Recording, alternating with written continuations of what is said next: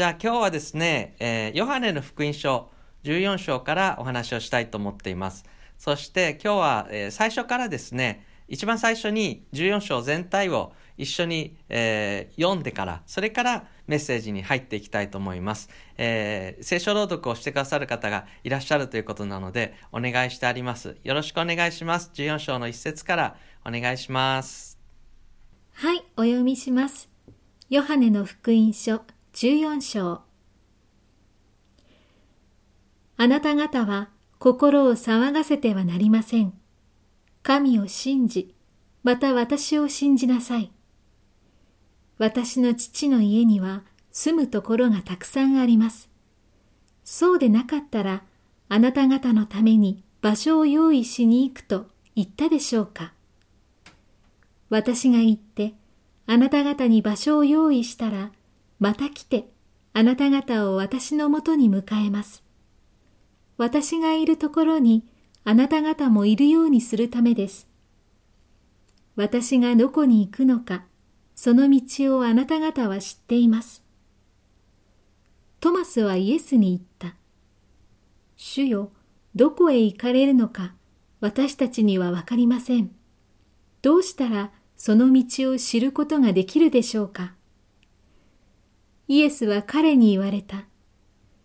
私が道であり、真理であり、命なのです。私を通してでなければ、誰も父の身元に行くことはできません。あなた方が私を知っているなら、私の父をも知ることになります。今から父を知るのです。いや、すでにあなた方は父を見たのです。ピリポはイエスに言った。主よ、私たちに父を見せてください。そうすれば満足します。イエスは彼に言われた。ピリポ、こんなに長い間あなた方と一緒にいるのに私を知らないのですか？私を見た人は父を見たのです。どうしてあなたは私たちに父を見せてくださいというのですか？私が父のうちにいて、父が私のうちにおられることを信じていないのですか？私があなた方に言う言葉は自分から話しているのではありません。私のうちにおられる父がご自分の技を行っておられるのです。私が父のうちにいて、父が私のうちにおられると、私が言うのを信じなさい。信じられないのなら、技のゆえに信じなさい。誠に誠に、あなた方に言います。私を信じる者は、私が行う技を行い、さらに大きな技を行います。私が父のもとに行くからです。また私は、あなた方が私の名によって求めることは何でもそれをしてあげます。父が子によって栄光をお受けになるためです。あなた方が私の名によって何かを私に求めるなら、私がそれをしてあげます。もし私を愛しているなら、あなた方は私の戒めを守るはずです。そして私が父にお願いすると、父はもう一人の助け主をお与えくださり、その助け主がいつまでもあなた方と共にいるようにしてくださいます。この方は真理の御霊です。世はこの方を見ることも知ることもないので受け入れることができません。あなた方はこの方を知っています。この方はあなた方と共におられ、またあなた方のうちにおられるようになるのです。私はあなた方を捨てて孤児にはしません。あなた方のところに戻ってきます。あと少しで世はもう私を見なくなります。しかし、あなた方は私を見ます。私が生き、あなた方も生きることになるからです。その日には私が父のうちに、あなた方が私のうちに、そして私があなた方のうちにいることがあなた方にわかります。私の戒めを保ち、それを守る人は私を愛している人です。私を愛している人は私の父に愛され、私もその人を愛し、私自身をその人に表します。イスカリオテでない方のユダがイエスに言った。主よ、私たちにはご自分を表そうとなさるのに、世にはそうなさらないのはどうしてですか？イエスは彼に答えられた。誰でも私を愛する人は私の言葉を守ります。そうすれば私の父はその人を愛し、私たちはその人のところに来て、その人と共に住みます。私を愛さない人は私の言葉を守りません。あなた方が聞いている言葉は私のものではなく、私を使わされた父のものです。これらのことを私はあなた方と一緒にいる間に話しました。しかし助け主、すなわち父が私の名によってお使わしになる精霊は、あなた方にすべてのことを教え、私があなた方に話したすべてのことを思い起こさせてくださいます。私はあなた方に平安を残します。私の平安を与えます。私は世が与えるのと同じようには与えません。あなた方は心を騒がせてはなりません。ひるんではなりません。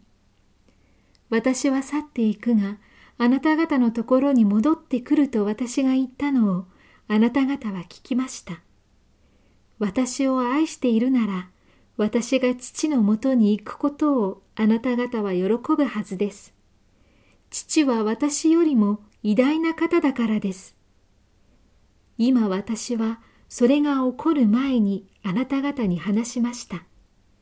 それが起こったとき、あなた方が信じるためです。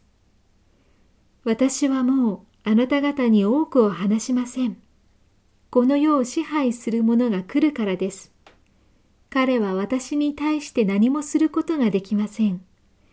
それは私が父を愛していて、父が命じられた通りに行っていることを世が知るためです。立ちなさい。さあ、ここから行くのです。はい、ありがとうございました。とっても長かったですね。すいません。えー、本当に上手に読んでいただいて、もうこの聖書箇所が心に本当に入ってきました。それでは、えー、ここの箇所を通してですね、えー、精霊を体験するために必要なことというタイトルで今日はお話をします。えー、ゴールはですね、これを聞いてくださってる皆さんが、えー、まあ、日常的な生活、また命が、あの、英語だと生活も命自体もライフって一つの言葉なんですよね。え皆さんのライフがより豊かになる、そういうことを、えー、心から願いながら今日のメッセージを語らせていただきたいと思っています。そこがとりあえずゴールというふうに考えています。で、精霊なる神様はもちろんあの自由に働かれる方ですから、私たちが、どうするこうすると関係なく働かれるってことももちろんございます。例えば、イスラエルの民が皆救われるっていうふうに予言されていますけど、その時は精霊が注がれて、イスラエルの民みんなが、イエス・キリストを主として受け入れるタイミングっていうのは来るわけですね。これは彼らがどうのこうのしたというよりも、神様が精霊が一方的に働くというケースになりますけれども、え、けれども、私たちが生活の中で安定して精霊の働きを味わっていくためにはですね、やっぱり私たち側に必要なことっていうのもあると思うんですね。そういうようなことを今日は論じていきたいと思うんですけど、メッセージ全体としては3つのポイントでお話をしたいと思っています。まず、精霊が与えられる文脈というのをこの聖書のところ前後も考えながら、えー、そして歴史的にも考えながらちょっと、えー、論じたいと思います。そして2つ目が、えー、キリストが自分ご自分の言葉で約束してくださったあ精霊の働きの内容ですね。これは、えー、イエス様がこうなるよとご自分の言葉で言ったことなのでとても重要だと思うんですね。そして3番目に最後に、え私たちがじゃあするべきことは何なのかというところで、え3つのパートでお話ししていきたいと思います。では1つ目ですね、えー、まずそもそもどうして私たちこの精霊が注がれるようになったのかという文脈を理解する必要があると思うんですね。えー、私たちの信仰の歩みの中で自分自身の文脈っていうのもあると思うんですね。自分の人生の文脈があり、そこで精霊の働きを求めていくという側面。それともう一つはもう神様の側の救いの計画、また歴史の中で働かれてきてずっと続いてきた、その文脈、この両方があると思うんですね。そして、特にこの聖書的また歴史的文脈を神様の側によって神様側の理由を私たちがまず、えー、それに沿って歩むってことが重要だと思うんですね。神様側の理由が先にあってそしてその次にじゃあそこから今の私にとってどういうことになるんだろうかというアプリケーション。この順番がすごく重要だと思うんですね。いきなり自分の人生の文脈に、えー、精霊を注いでくださいって言って神様の文脈を無視してこれをしようとした時にうまくフィットしないと思うんですね。えー、今日読んでいただいたところ一番最初の方がまずスタートになりますね。2節から3節のあたりを、えー、まず読みたいと思うんですけれども私の父の家には住むところがたくさんあります。そうでなかったらあなた方のために場所を用意しに行くと言ったでしょうか。私が行ってあなた方に場所を用意したらまた来てあなた方は私のもとに迎えます。これですね。また帰ってきます。これから十字架にかかってそして、えー、復活してそして天に上がられるんですけどイエス様は、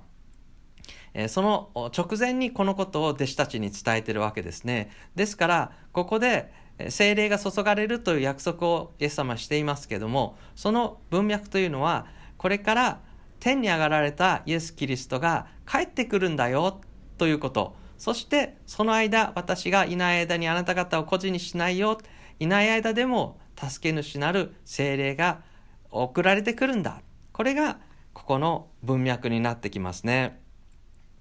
で、えー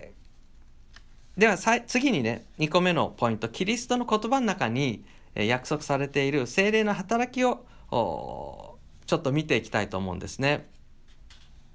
えー、そもそも精霊がを求める時にすごく重要なのは自分勝手な求め方をしてはいけないということなんですね。あのこの聖書箇所っていうのは、えー、福音書の中でもまるで死聖所みたいな場所なんです。神様の天の御座また死聖所、えー、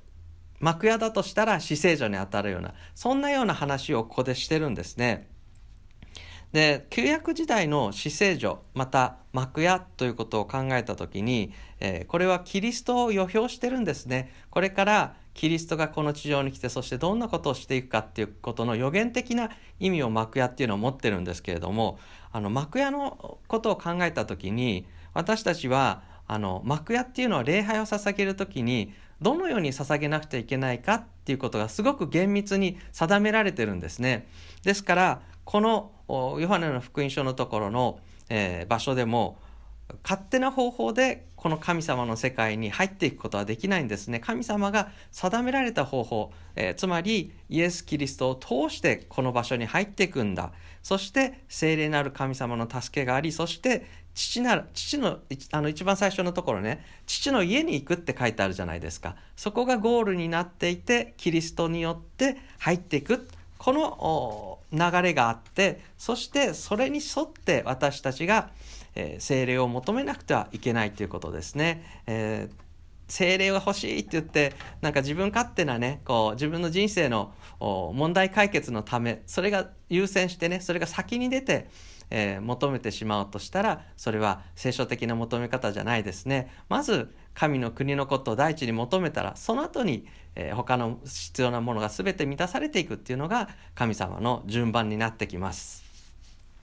では、え、っと今日の箇所の中の具体的な精霊がしてくださることの約束の内容をちょっと見ていきたいと思います。えー、まず16節見ましょうね。16節、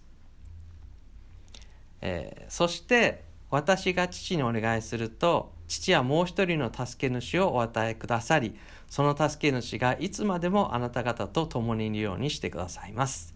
ここですね。共にいてくださる。神様がイエス・キリストが天におられるんですけれども精霊が私たちと共にいてくださるようになるんだ。これは、えー、そのように感じても感じなくてもイエス・キリストを救い主として救われた人は全ての人に与えられている祝福ですね。ですからこれはもう皆さん、えー、クリスチャンになった方罪を許された方々はこの約束をすでにいただいているというふうに考えたらいいと思うんですね聖霊なる神様が共にいてくださるんだじゃあ2つ目、え、約束ですね21節見たいと思います、え、私の戒めを保ちそれを守る人は私を愛している人です。私を愛している人は私の父に愛され、私もその人を愛し、私自身をその人に表します。これすごいんですよ。私自身というのはイエス・キリストのことですよね。イエス・キリストご自身が私たちに表されるんだ。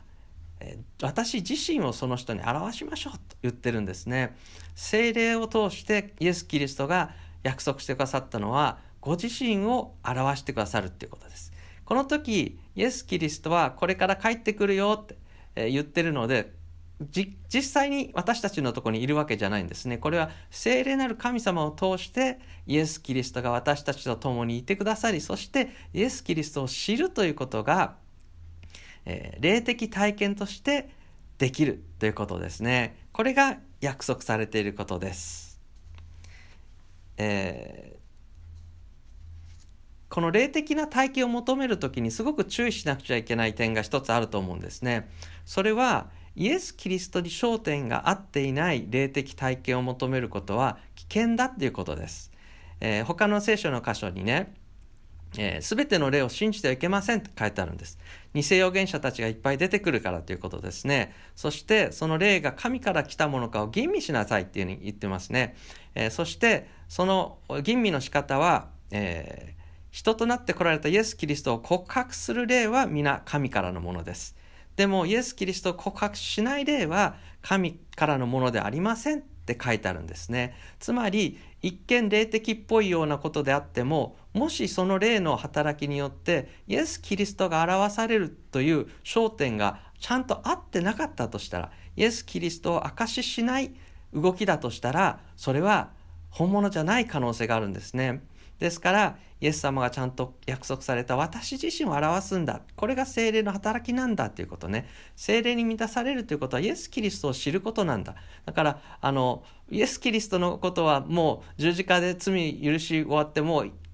用が済んだから 今度は精霊様のことだけをこう追い求めようみたいなことになってたらおかしなことなんです。え精霊はイエス・キリスト自身を表すために送られてきた。これが私たちに対しての約束なんですね。だからここの部分はね、ちょっとぶれないように、特に本気で霊的なね、ものを求めてらっしゃる方々は、イエス・キリストにフォーカスした精霊の求め方っていうこと、特に御言葉に基づいたこういったね、イエス様の御言葉に、イエス様の言葉に基づいた求め方をぜひしてください。じゃあ3つ目ですね、えー、23節あ、違う、間違えた。えー、あ、いいんだ。23節、えー、イエスは彼に答えられた。誰でも私を愛する人は私の言葉を守ります。そうすれば私の父はその人を愛し、私たちはその人のところに来て、その人と共に住みます。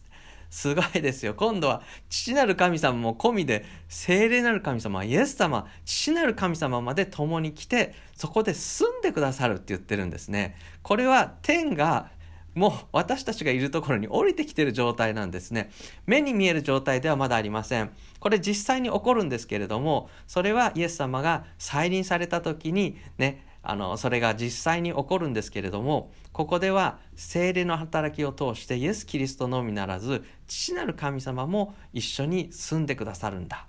ですから精霊の働きっていうのは三位一体の神様全体に向かって、え求めるべきなんですね。私たちが向くべきは天におられる父なる神様とその右の座におられるイエス・キリストそこに向いてった時に聖霊なる神様が働くっていうことがつながってきてそしてバランスよく父なる神様を見上げイエス・キリストを通してそして聖霊の助けによって神様の見舞いに出るそしてそこで礼拝がなされるということが起こってくるわけですね。これが聖霊なる神様がしてくださるとイエス様が約束してくれた内容です。えこういったことからやっぱりねえー、私たちがどうしてほしいかっていう方向で精霊の働きをどうしてもね求めるあ危険性というかな傾向って私たちやっぱあるんじゃないかなと思うんですね。ですから求める時は本当にイエス様の言葉イエス様の約束にそれに応答してそれを受け取っていくっていうことをねしていったらいいと思うんですね。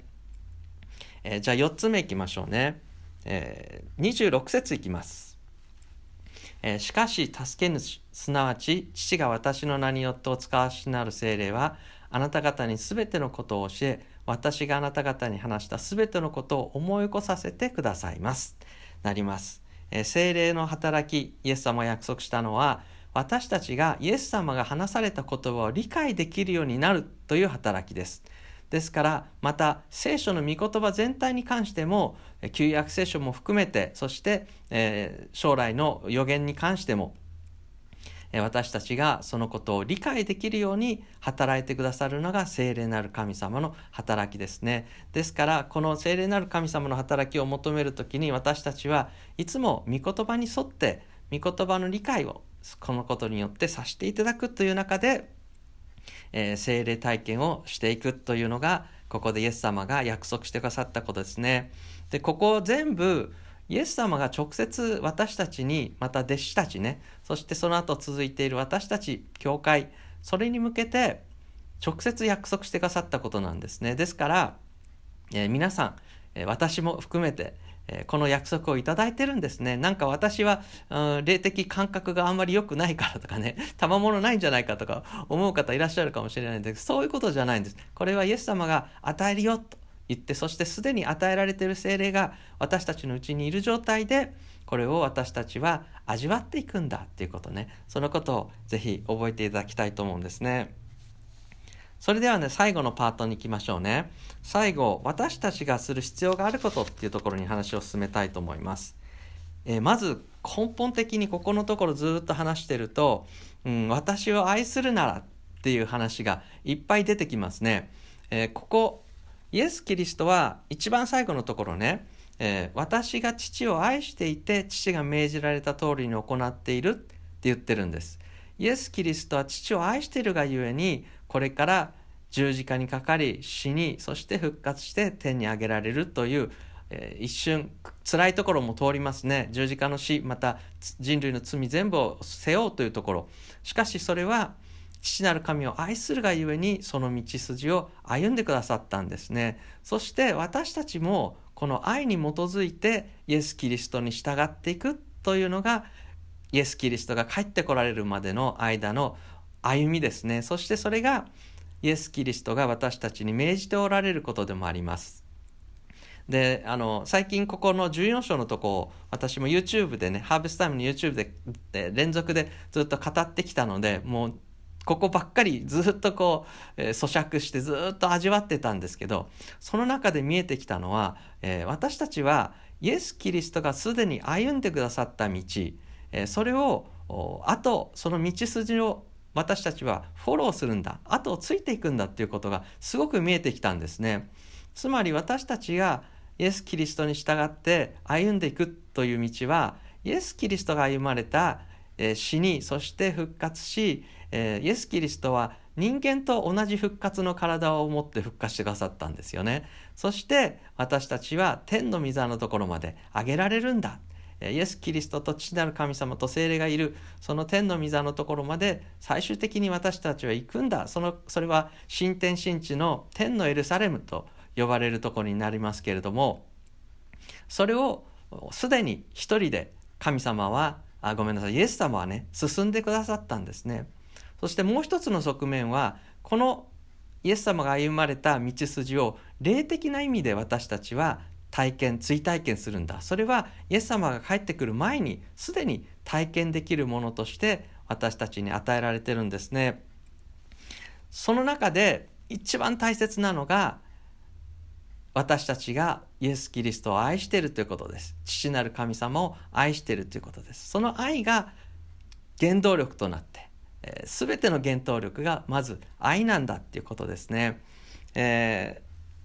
私のね人生の文脈の中でもちょうどこのことと自分の人生の文脈が重なった瞬間があったんですね。えー、それはね私がまだ、うん、大学生かなうん、大学生ですね。まだ進学校も行ってない段階だったんですけど、聖地旅行に行ったんですね。そして、えー、慶明教会っていう場所があるんですけど、そこはね、えー、ペテロがイエス様を3回知らないっていう場所なんですね。で、そこにいた時にすごく不思議な体験をしたんですけれども、その体験の後、聖書の御言葉が急にその前と違うように分かるようになるって体験したんです。で、今振り返ると、あのこうやって聖書の御言葉を解き明かすようになれた、えー、スタートっていうのはその瞬間からなんでその前と後が明らかに違うあの霊的な賜物を受け取ったタイミングがそこで起こったっていうことがあったんですね。でそこで何をしたかっていうとなんかね心に私を愛するかとえ 言おうとすると泣きそうになれば あの愛するかというえー、言葉をかけられた気がしてで「あなたを愛します」と答えたわけですね。で それをこう話そうとするとまだ泣けるぐらいねあの衝撃的なあ瞬間だったんですね。それで何かが何かがつながったような感じがしましたそれであのその帰り、えー、私聖地旅行ので行ったんですけどあとちょっと残ったのかな？なんか知らないけど覚えてないんですけど一人で飛行機で帰ったんですね最後の帰りの時は。であうんそうですね。でちょうどねえーと、ロンドン経由の飛行機だったんですけど、えー、出発が遅れてしまってあのコネクションができなかったんです。でもねコネクションできなかったらすいませんってことで、えー、イギリスから日本までの長いフライトをなんと、えー、ブリティッシュエアのビジネスクラスにアップグレードしてくれたんです。もうね、神様からのギフトみたいでね、ビジネスクラスの時初めて乗って、ああ、ビジネスクラスだと足上げても全然大丈夫なんだ、みたいな、しながら、そのね、あなたを愛しますって言った後だったので聖書を開いたんです。そこでどこを開いたかっていうと、えー、ここのちょうどね、14章の前の13章、ちょっと聖書開いてる方見たらわかると思うんですけど、13章の終わりっていうのは、えー、ペテロにね、あなたは3回、えー、私を知らないって言うよって話をしてから14章がスタートするんです。ですからもう一度その箇所を開いてそしてこの箇所をちょうど読み出したんですねそして14章15章16章17章と読んでいった時に今までと違う分かる。ここで言ってることが分かる。あこれこれが精霊によって聖書が分かることなんだという体験をしながら神様からもらったね BA の ビジネスクラスのふかふかした椅子の上でねもう泣きながら喜びながらずっとこの箇所を読んでったんですね。実はだからこれが私がミニストリーができるようになった一番スタートの、えー、なった経験なんですね。だから体験的にも神を愛するっていうことが一番ベースなんだ。そこから全部スタートするんだということがすごくよくわかります。そしてこれが動いた時にすでに受けている精霊が精霊の働きをね味わえるというところに入ってきます。ですから今日ぜひね皆さんもあなたを愛しますっていう告白もう一度フレッシュにねあのその選択を告白する選択をしていただけたら本当に感謝だと思います。えー、そしてこんな泣くと思わなかったな。でもこの、この話泣かずになかなかできないので すいません さあ、じゃあ2番目いきますよそしたらその愛があるので、えー、その愛を動機に、えー、戒めを守るっていう段階に入ります。ずっと書いてましたね。私を愛するならあなた方は戒めを守りますよ。そしたら精霊が注がれて私たちと一緒に住むようになりますよってこういう、えー、3段階になってるわけですね。でもちろん戒めを守るというのはさっき言ってたね自分勝手な方法ではなくて神様が定めた父なる神が定めた道。それはイエス・キリストが歩んだ道でもありますし私たち自身もイエス・キリストの後をあのついて進む道ですね。これに従っていく。自分がやりたい道ではなくて神様が父なる神が定めた道を進むんだという意味で神様の言葉を守るまた戒めを守るというふうに解釈できると思うんですね。そしてもう一つはですねこのコンテキストの中でいくと15章に入った時にですねヨハネの福音書次の章ですね15章の、えっと、12節ここにその、えー、戒めの内容が、えー、出てきますしかもこの戒めのことはねイエス様このずっと続く話だけど何回も繰り返すんですね。えっ、と、12節ちょっと見てみますね。15章の12節私があなた方を愛したいようにあなた方も互いに愛し合うこと、これが私の戒めです。えー、人が自分の友のために命を捨てること、これよりも大きな愛は誰も持っていません。これですね。えー、ここに見えてくるのは私が愛したようにあなた方も愛しなさい。さっき言ってたね。イエス様がすでにしてくださったことを私たちも一緒にその後ろについていくんだ。その救いの計画に私たちも乗っかっていくんだ。それとぴったりここも合いますね。そしてこの愛の示された内容は友のために命を捨てることって言ってますね。イエス様はこの話が終わってすぐに、えー、もう十字架への道、えーえーエデンの園じゃないな、えっと、なんだっけ、オリーブ山のところにね、行ってね、えー、祈りに、えー、そしてそこで捉えられるっていうね、えー、ところまで、えー、これこの直後に行くわけですね。ですからこの段階でイエス様はもうご自身が十字架にかかること罪のためにまた弟子たちのためにね、えー、命を捨てることまたもう一つ言うならばここで友と呼んでる弟子たちはイエス・キリストを裏切ったように逃げていくじゃないですか。友に捨てられた状態になるのを分かっていてそれ全部含めて、えー、自分の友のために命を捨てるこれが本物の愛なんだ。一番、えー、大きな愛がこれなんだ。そのことをイエス様は、えー、示してくださったんですね。あさっきゲッセマネの園って言いたかったんだ。ゲッセマネの園が出てこなかった。ゲッセマネの園でねの祈りのが、えー、この直後にまたあるわけですよね、えー、この互いに愛し合いなさいというのがイエス様が一番強調された戒めです。ですから、えー、この愛に始まるんですけどもそれは、えー、特にえっと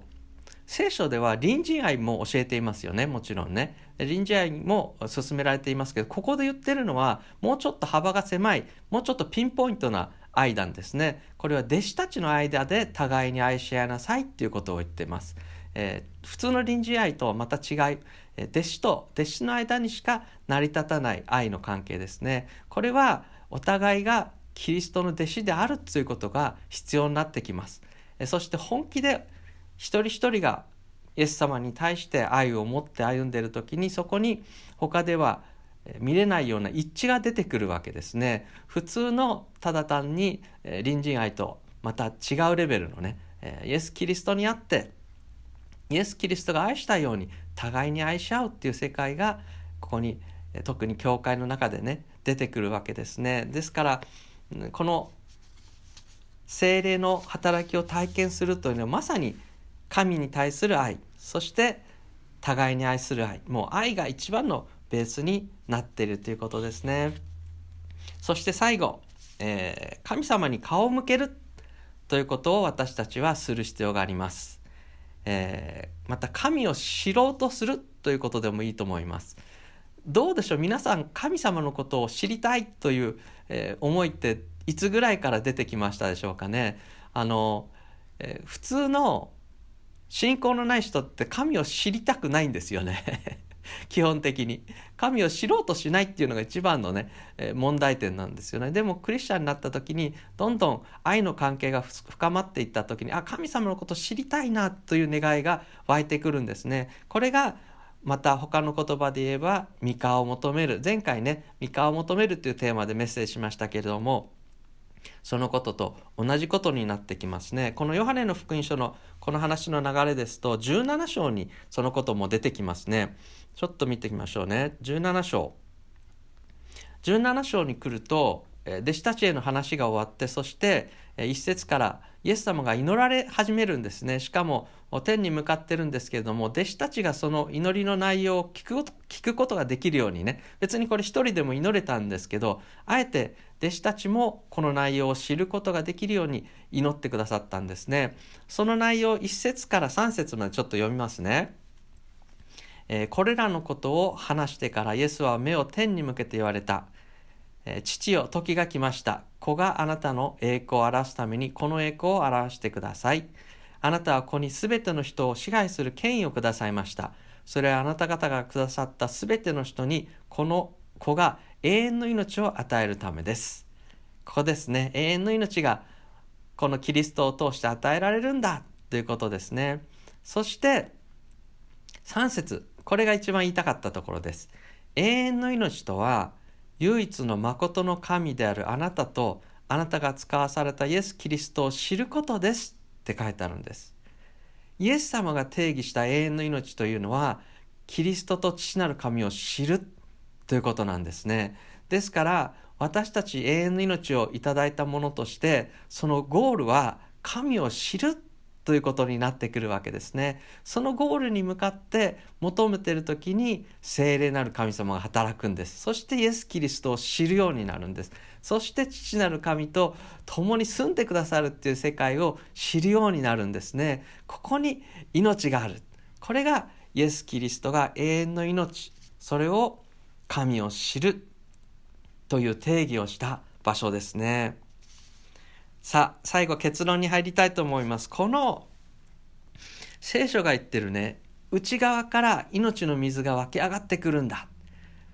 え今回皆さんの人生の中でね、歩んでいくための力になる。命が内側から湧き上がる。それを味わう世界が、この全体が見えてきた時に湧き上がってくるんですね。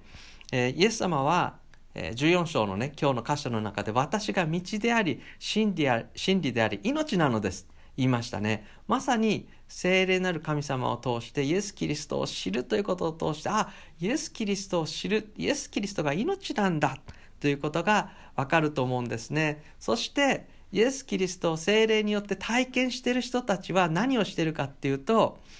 最初の、なんでこの聖霊が送られてきたかっていうことをもう一回振り返ってみると、私は帰ってくるよ迎えに来るよっていう話だったじゃないですか。ですからこの精霊の働きを味わいながらイエス・キリストが帰ってこられる時のことを待ち望むようになるんですね。さあ最後にヨハネの福音書じゃなくてヨハネの黙示録だ。よく言っちゃうんだな。ヨハネのまで言うと福音書ってついてきちゃう口が。ヨハネの黙示録。黙示録の22章。ですからこれもうね最後の一番聖書の一番最後のもうページになりますね。もう結論的なところですよね、これ。